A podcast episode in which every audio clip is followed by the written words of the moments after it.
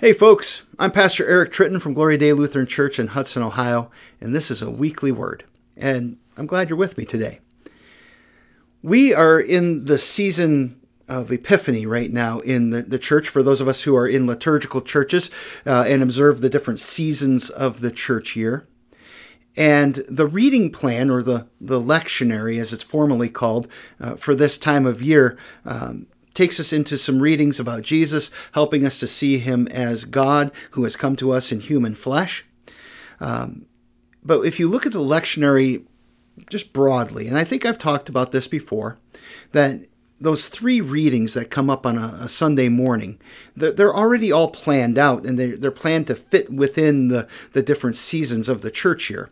And we follow a, a common lectionary. Um, it's not just the, the Lutheran churches that follow these, all kinds of different churches follow this basic reading plan.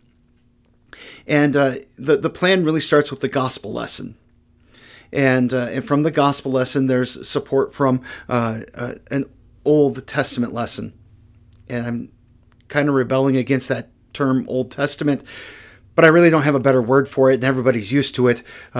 But it's all scripture anyhow. Uh, that that before Christ scripture, which I don't even like that because Christ was there in the beginning, but uh, you take my meaning, and I'm splitting hairs. Um, those two lessons, the Gospel and the Old Testament, they tend to match up with each other and support themes or or be prophetic of the other, and so on and so forth. And then this other reading, we, we call it the epistle reading or a New Testament lesson, or, or sometimes it's, it's just uh, called the second reading.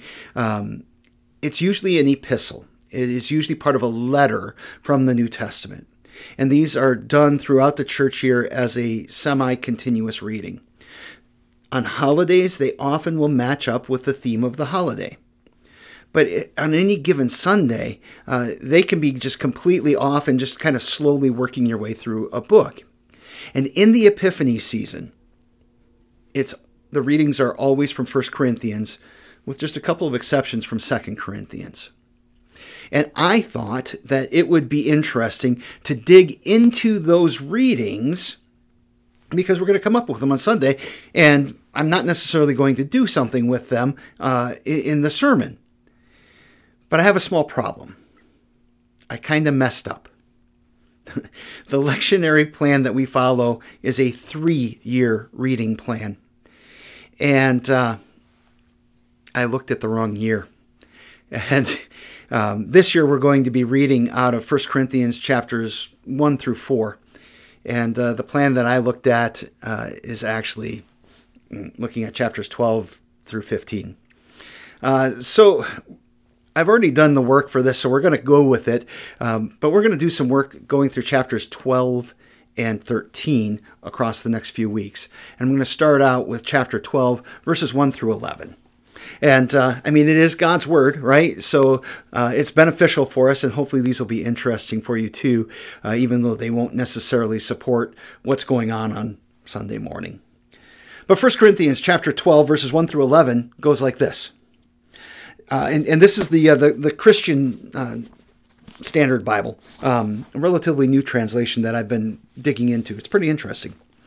Uh, now, concerning spiritual gifts, brothers and sisters, I do not want you to be unaware. You know that when you were pagans, you used to be enticed and led astray by mute idols. Therefore, I want you to know that no one speaking by the Spirit of God says Jesus is cursed and no one can say Jesus is Lord except by the Holy Spirit. Now, there are different kinds of gifts, but the same Spirit. There are different ministries, but the same Lord. And there are different activities, but the same God works all of them in each person. A manifestation of the Spirit is given to each person for the common good. To one is given a message of wisdom through the Spirit, to another a message of knowledge by the same Spirit to another, faith by the same Spirit, to another, gifts of healing by the one Spirit, to another, the performing of miracles, to another, prophecy, to another, distinguishing between spirits, to another, different kinds of tongues, to another, interpretation of tongues. One and the same Spirit is active in all these, distributing to each person as he wills. Thus far, our text. Um, when we think about spiritual gifts, um, spiritual gifts are gifts that are given to people by the Holy Spirit. Um, but people tend to get a little bit hung up on these. Um, I, I, know that there are uh, some people who they like to do inventories. I've done them. Um, I think that sometimes they can be somewhat helpful, um, but uh, but I think that people get a little bit worked up with you know what are my spiritual gifts? What what's my place then in the church if I have this gift or that gift?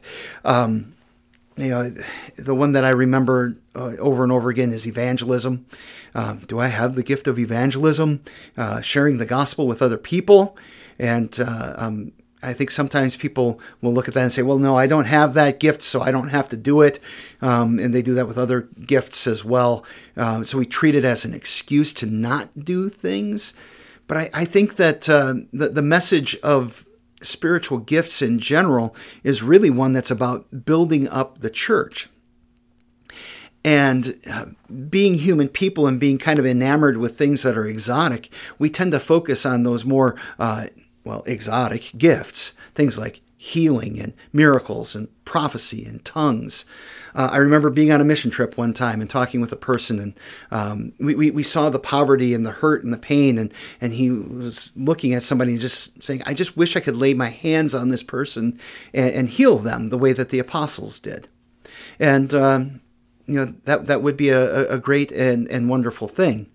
Um, but I would also submit that it's. Uh, uh, maybe not even as great as being able to share the love of Jesus with that person and give them the hope of the forgiveness of sins and the resurrection of the body.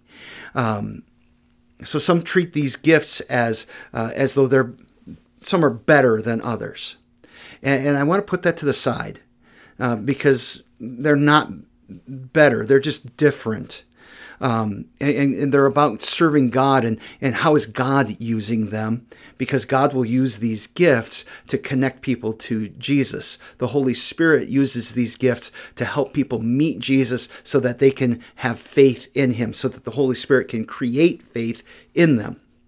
Now, I need to pause for a moment on one gift in particular uh, the gift of tongues because uh, some Christians have made the gift of tongues in particular like a mark, uh, a proof that you have the Holy Spirit. But the gift of tongues, being able to, um, whether it's speaking in a different language or it is speaking some kind of heavenly language, um, it's one a gift among all of the gifts. Uh, it's the text doesn't say that everybody's expected to speak in tongues.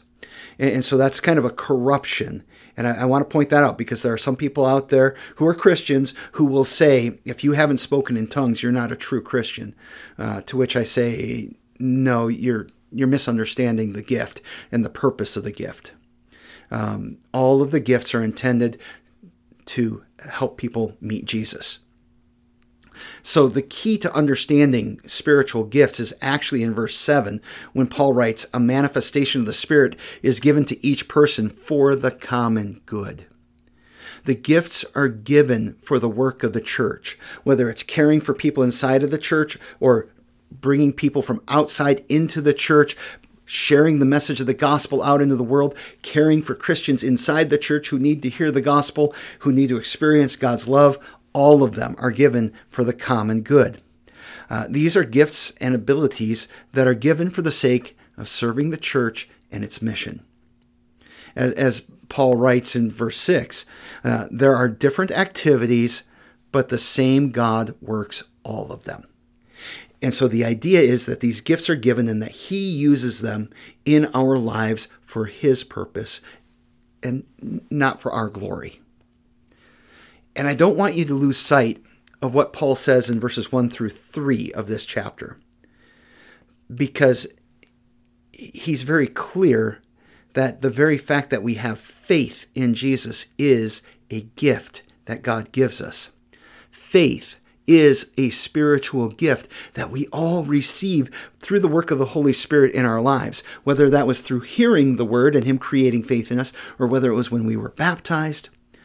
And with faith, in Jesus, we, we, we receive these great, incredible gifts of the forgiveness of sins and the resurrection.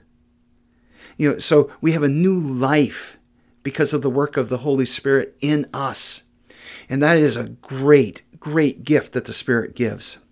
The ability to say and believe that Jesus is Lord is a gift that, that the Holy Spirit gives to us. And I, it's the greatest gift. Because without that gift, all the others are pretty useless. Uh, in fact, when we get to chapter 13, it'll talk about all of these things being like resounding gongs. And um, yeah, so we want to keep the emphasis on the right syllable.